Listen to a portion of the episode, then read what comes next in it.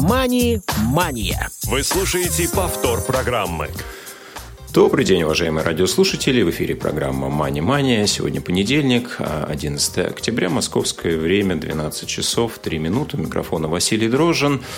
Ну и сегодня, друзья, у вас есть возможность э, присоединиться к нашей беседе с помощью смс-сообщений и сообщений WhatsApp, которые можно направлять на номер 8 903 707 26 71. Тем более, что у нас очередной интересный гость, э, с которым мы побеседуем об инвестировании. Продолжаем цикл, который начинался несколько месяцев назад, когда незрячие инвесторы делятся собственным опытом, взглядом на фондовый рынок и рассказывают о тех финансовых привычках, которые удалось им внедрить в собственную жизнь. Сегодня у нас в гостях Владимир Васкевич из Санкт-Петербурга, которого я приветствую. Володя, привет. Да, привет, привет, рад тебя слышать взаимно. Ну и давай для начала поговорим о том, а, как ты пришел к занятию инвестированием, когда в целом финансы появились в твоей жизни, как ты к этому пришел?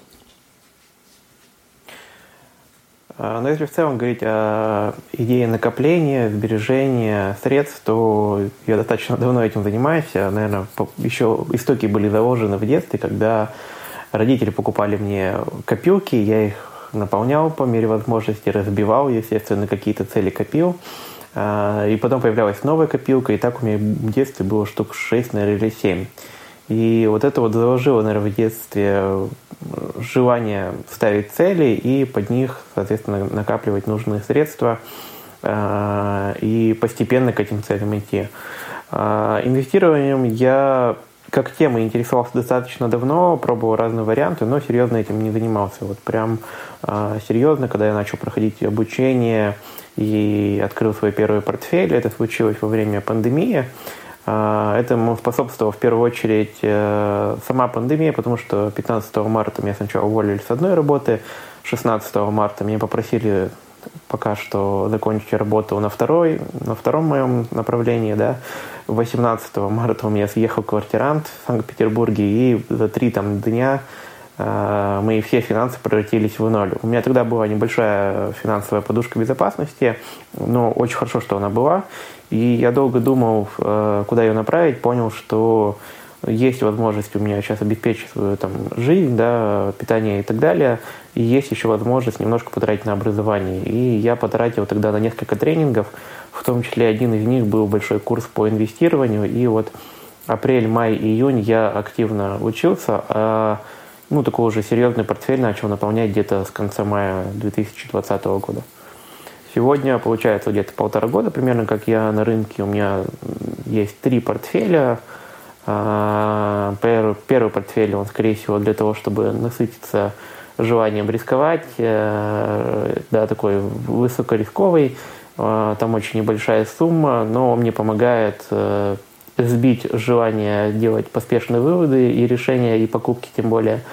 А остальные два портфеля, они ИИС, да, один портфель на ИИС и один портфель на родителей я завел. Угу. Ну, а о портфелях и их назначении мы с тобой еще чуть позже поговорим. А если возвращаться к тому моменту, когда ты только приходил на биржу, какая была основная цель? То есть ты приходил туда зачем? А, ну, я сразу приходил туда не за тем, чтобы срубить бабла, как это многие считают. То есть у меня уже к этому времени хватало опыта понимать, что быстро деньги никогда не приходят. А, и моя цель была 10-20% годовых.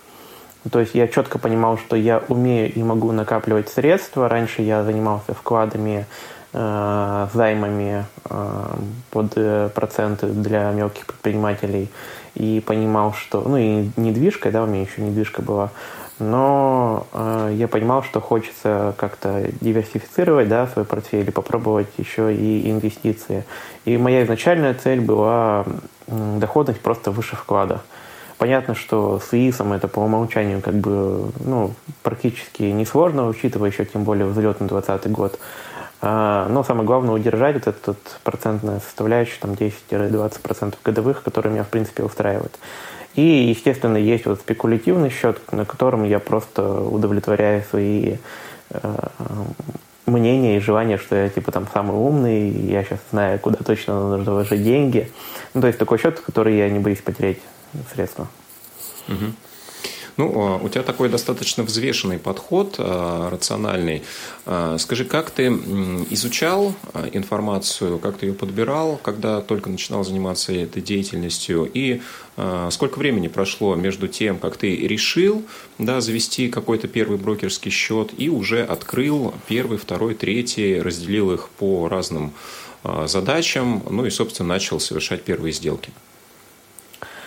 Да, ну, здесь прямо, прямо по датам скажу, потому что было это достаточно недавно. А, я сначала где-то прошел три, по-моему, или четыре, ну, там, недельных, вот традиционных недельных э, тренинга, которые можно найти в каком-нибудь контакте бесплатные, а, по типу, там, приходи ко мне, я тебе расскажу, как жить, и а, со мной заработаешь много денег. Я причем посмотрел трейдерские, да, направления, варианты, посмотрел э, тренинги, где все-таки инвестируют, понял, что технически и к душе мне больше все-таки инвестирование. Наверное, инвестирование с возможностью риска хорошего, но все-таки инвестирование и больше в долгосрок.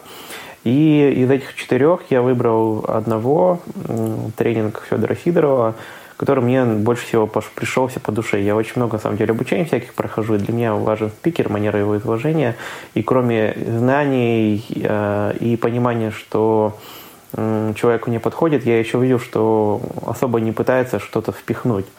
Да, то есть э, у него был двухнедельный тренинг, я сначала его прошел в марте, Потом я в записи еще раз прослушал в апреле и уже в апреле принял э, решение пойти на его большую трехмесячную программу.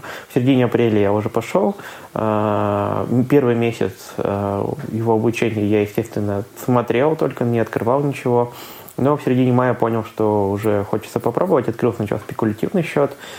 Э, дела сразу пошли в гору, вот ошибок не было э, на первых каких-то этапах. Естественно, это и было самой моей главной ошибкой, потому что я сразу же добавил больше денег, открыл второй счет уже для долгосрочных инвестиций и очень неудачно вложился в золото. Наверное, как раз был где-то на пиках. Э, все пророчили, что она еще подрастет и я вложился в золото. Собственно, это у меня позиция до сих пор не закрыта. Это сейчас самая большая моя ошибка.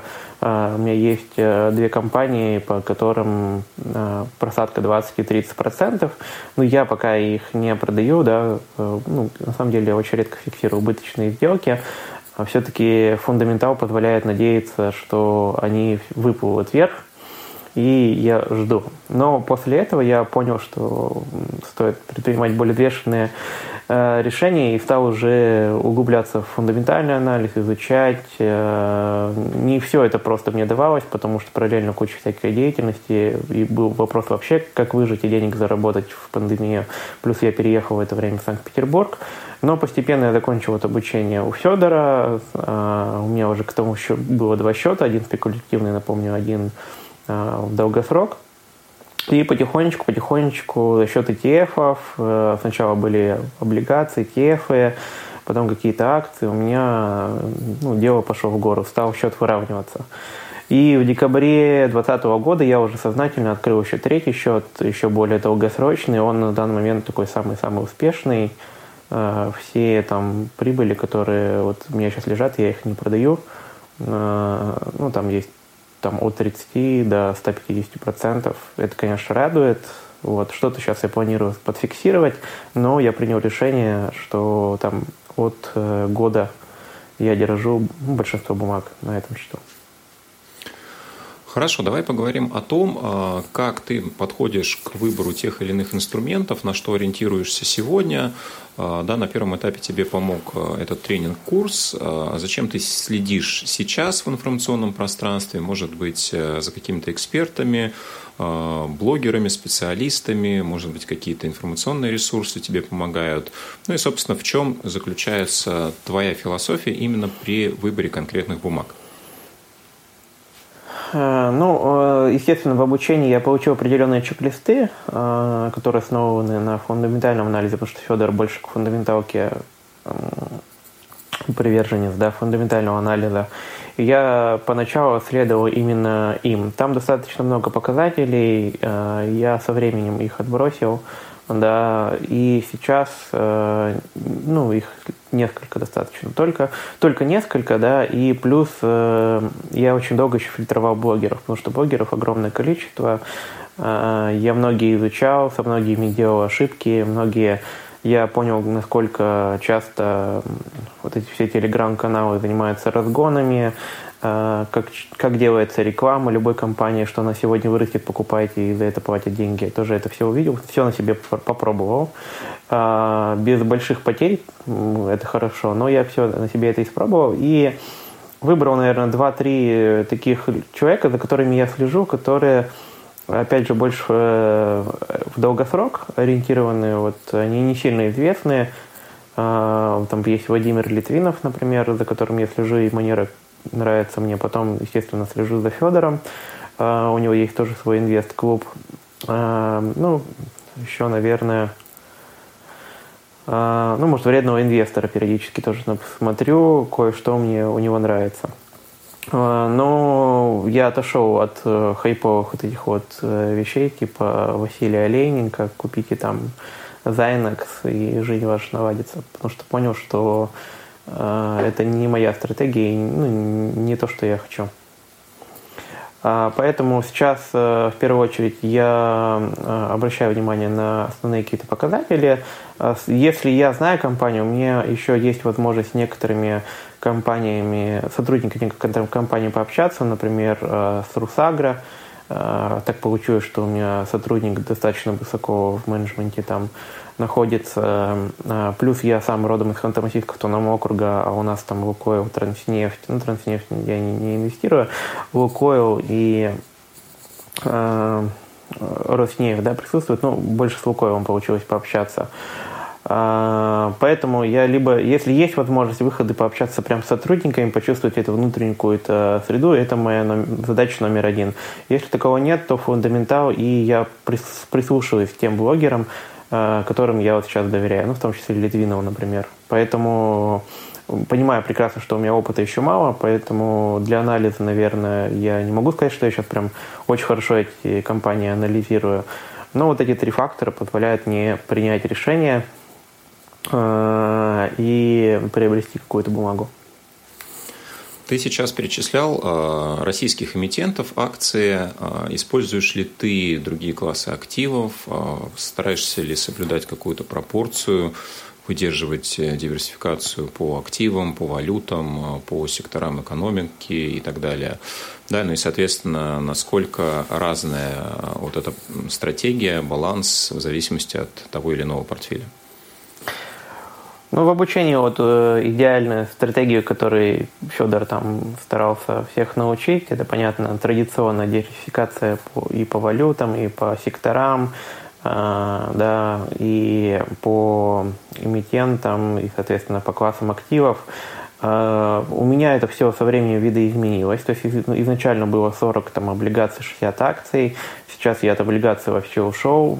Я единственное, ну, когда нужно припарковать какие-то деньги – я паркую, да, когда э, с минимальной дюрацией, и либо, ну, либо облигации, либо какие-нибудь ETF, там типа FXTB, там FXRU и так далее. А, но, как правило, не, не вкладываю сейчас вообще в облигации. В основной счет у меня состоит из российских эмитентов, э, соответственно, акций и ETF. ETF, ETF на разные рынки. А, также где-то процентов 30 занимает США. В США я плохо пока разбираюсь, поэтому я там больше, наверное, экспериментирую. Есть некоторые, некоторые направления, там, в которые я верю, это, допустим, там, э, ну, зеленая энергетика, да, э, экологи, всякие каннабис и прочие вещи, да, а, и ну, в растительное мясо достаточно неплохо у меня получилось, там тот же сам Beyond Meat. Но это все такие хайповые вещи. Я пока что не могу сказать, что я там буду вот прям верить не до конца, но мне удалось заходить на хороших э, на хороших уровнях и получать, в принципе, прибыль. Держал я где-то в среднем там, ну, от 3 до 6 месяцев, э, получал прибыль там 30, 40, 50 процентов, мне это устраивало. Я обычно следующей стратегии придерживаюсь, то есть когда у меня бумага вырастает на процентов 30-40, я сейчас сразу задаю вопрос, эм, не пора ли фиксировать, или я все-таки ее покупаю в долгосрок в надежде, что бизнес качественно прям вырастет и изменится. И вот я смотрю 30-40% а, за счет чего они выросли. Если они вырастают там за две недели, за месяц, понятно, что это хайп в основном, да, ну, 90% истории это именно так, тогда я, наверное, фиксирую чаще всего. Вот. А, если я понимаю, что это все-таки рост, который эргономичный и регулярный, то я оставляю в долгосрок. А, ну и самых таких, наверное, растущих, естественно, «Газпром» у меня вышел, «Лукойл», ну, то, что, собственно, росло в 2020 году. В «Газпром», из «Газпром» заходил там по 150, э, «Лукойл» по 4 с небольшим и так далее. Получается, что а, то время, когда ты начинал заниматься инвестированием, как раз пришелся на вот э, большой а, обвал да, фондовых рынков, проседало все, ну и, соответственно, потом тоже все отрастало. Поэтому, если какие-то сделки у тебя приходились на этот период, то по ним а, была вероятно высокая доходность. А, из того, что ты назвал, получается, что в основном ты находишься в акциях. В акциях российских эмитентов, часть иностранных эмитентов, и также у тебя биржевые фонды ETF, насколько я понимаю, тоже состоящие из акций. Да, да, да. Э, ну, ETF в основном на акции, да, на китайские, US э, и прочее. В классическом подходе такая стратегия, такое наполнение портфеля считается очень агрессивным. А, скажи, в чем отличие по наполнению твоих портфелей, да, которые ты обозначил как а, такой спекулятивный, а, более долгосрочный и самый долгосрочный?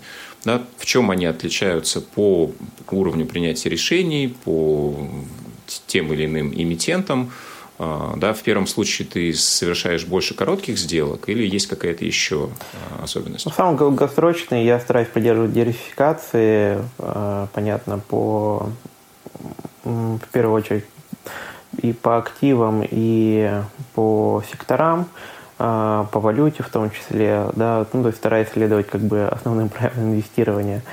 А, и я в основном беру все-таки те компании, в которых я вот очень хорошо знаю. Ну, это либо голубые фишки, да, на российского рынка, либо те компании, с которыми мне удалось познакомиться, ну, как-то прикоснуться к их бизнесу вообще в принципе.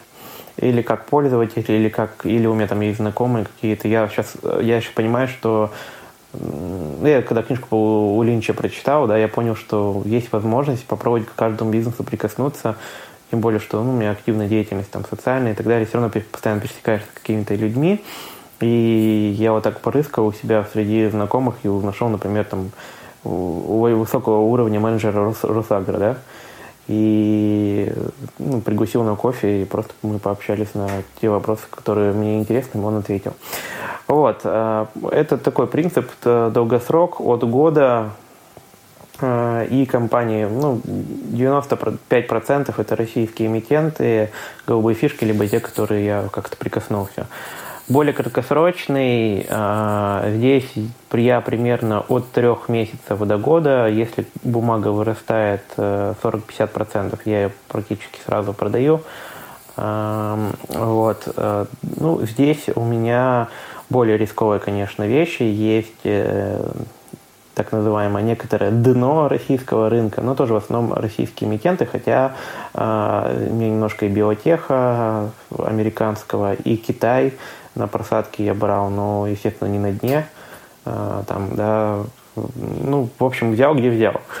Э, вот. И самый спекулятивный, он, э, естественно, это срок там где-то месяц-два – у меня там игровой сектор, а, биотех тоже, а, ну, тоже Китай, но с более краткими такими, естественно, промежутками.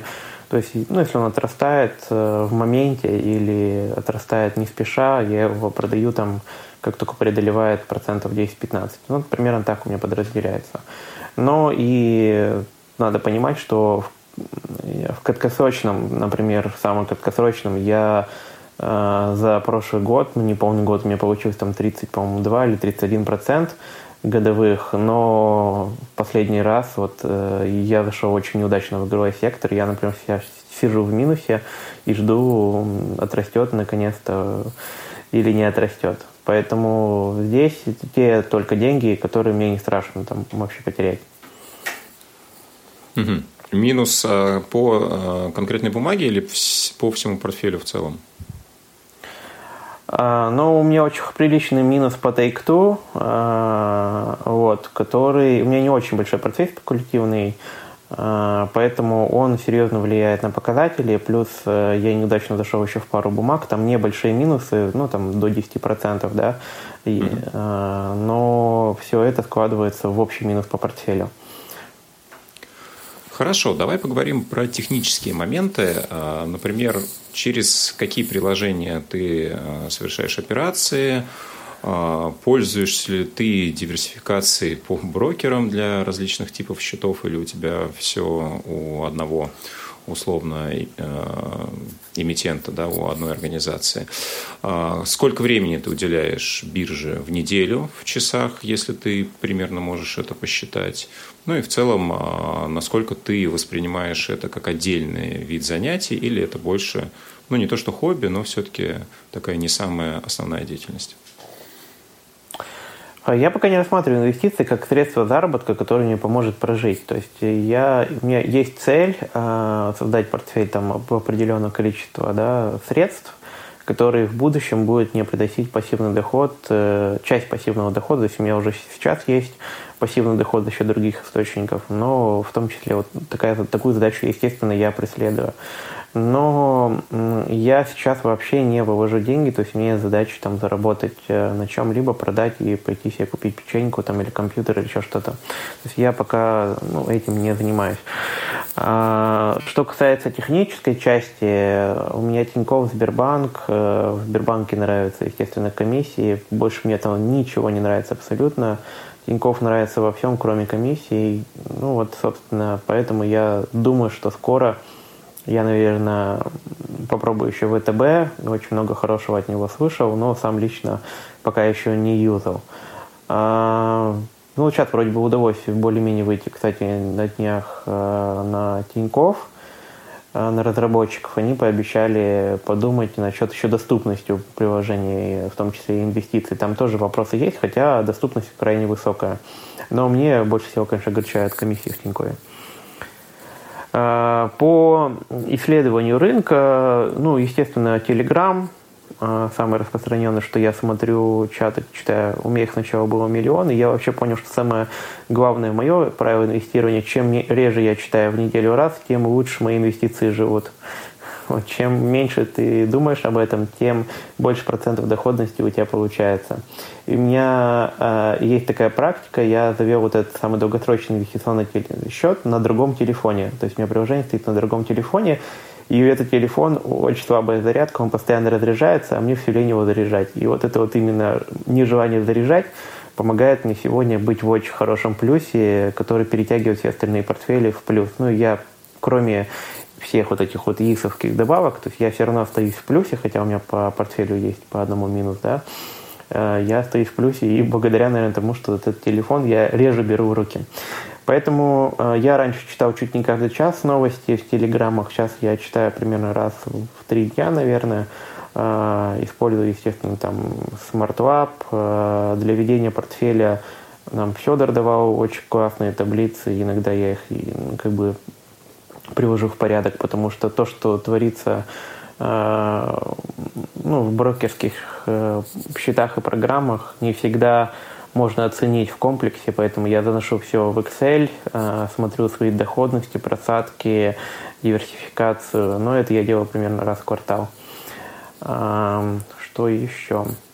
Ну, собственно, регулярно стараюсь все-таки смотреть какие-то вебинары, потому что вот это именно философия инвестирования, ее, в принципе, можно всегда обновлять, и интересно э, смотреть на других, как, как они предпринимают тоже какие-то решения. Ну и книжки, естественно, я читаю Storytel в основном, по инвестированию, стараясь не нагружать себя этим, потому что когда читаешь все подряд, мозг просто взрывается, но раз в месяц какую-то книгу я съедаю и пытаюсь оттуда что-то извлечь, что-то попробовать. Да, у нас совсем немножко времени остается. А, давай буквально, может быть, два-три совета, которые ты дал бы тем, кто только присматривается к тому, чтобы заняться инвестированием. А, ну, первое, сразу не рассчитывай, что там будут большие деньги. А, вот. Естественно, открывать сразу счет на небольшую сумму. Понятно, что не на тысячу рублей. Мне тут задали вопрос, а что можно купить на тысячу рублей? Ну, можно купить э, бутылку вина и виноград. А, найти, наверное, для себя все-таки попробовать несколько бесплатных и найти какого-то одного спикера, который больше нравится, и а, поучиться, потому что не понимая, что происходит на рынке, не понимая там хотя бы основы фундаментального анализа, бесполезно вообще что-то делать, это игра в рулетку. Поэтому, если хочется просто поиграть в рулетку, можно закинуть там 5000 рублей – и э, поинвестировать. А если хочется все-таки заняться накоплением, то обязательно через обучение и же читайте телеграм-канал. Спасибо огромное. Напомню, что сегодня с нами опытом и своим взглядом на рынок фондовый делился Владимир Васкевич из Санкт-Петербурга. А, спасибо, что слушали нас, друзья. Меня зовут Василий Дрожжин. До новых встреч в эфире Радио ВОЗ. Вы слушаете повтор программы. «Мани-мания».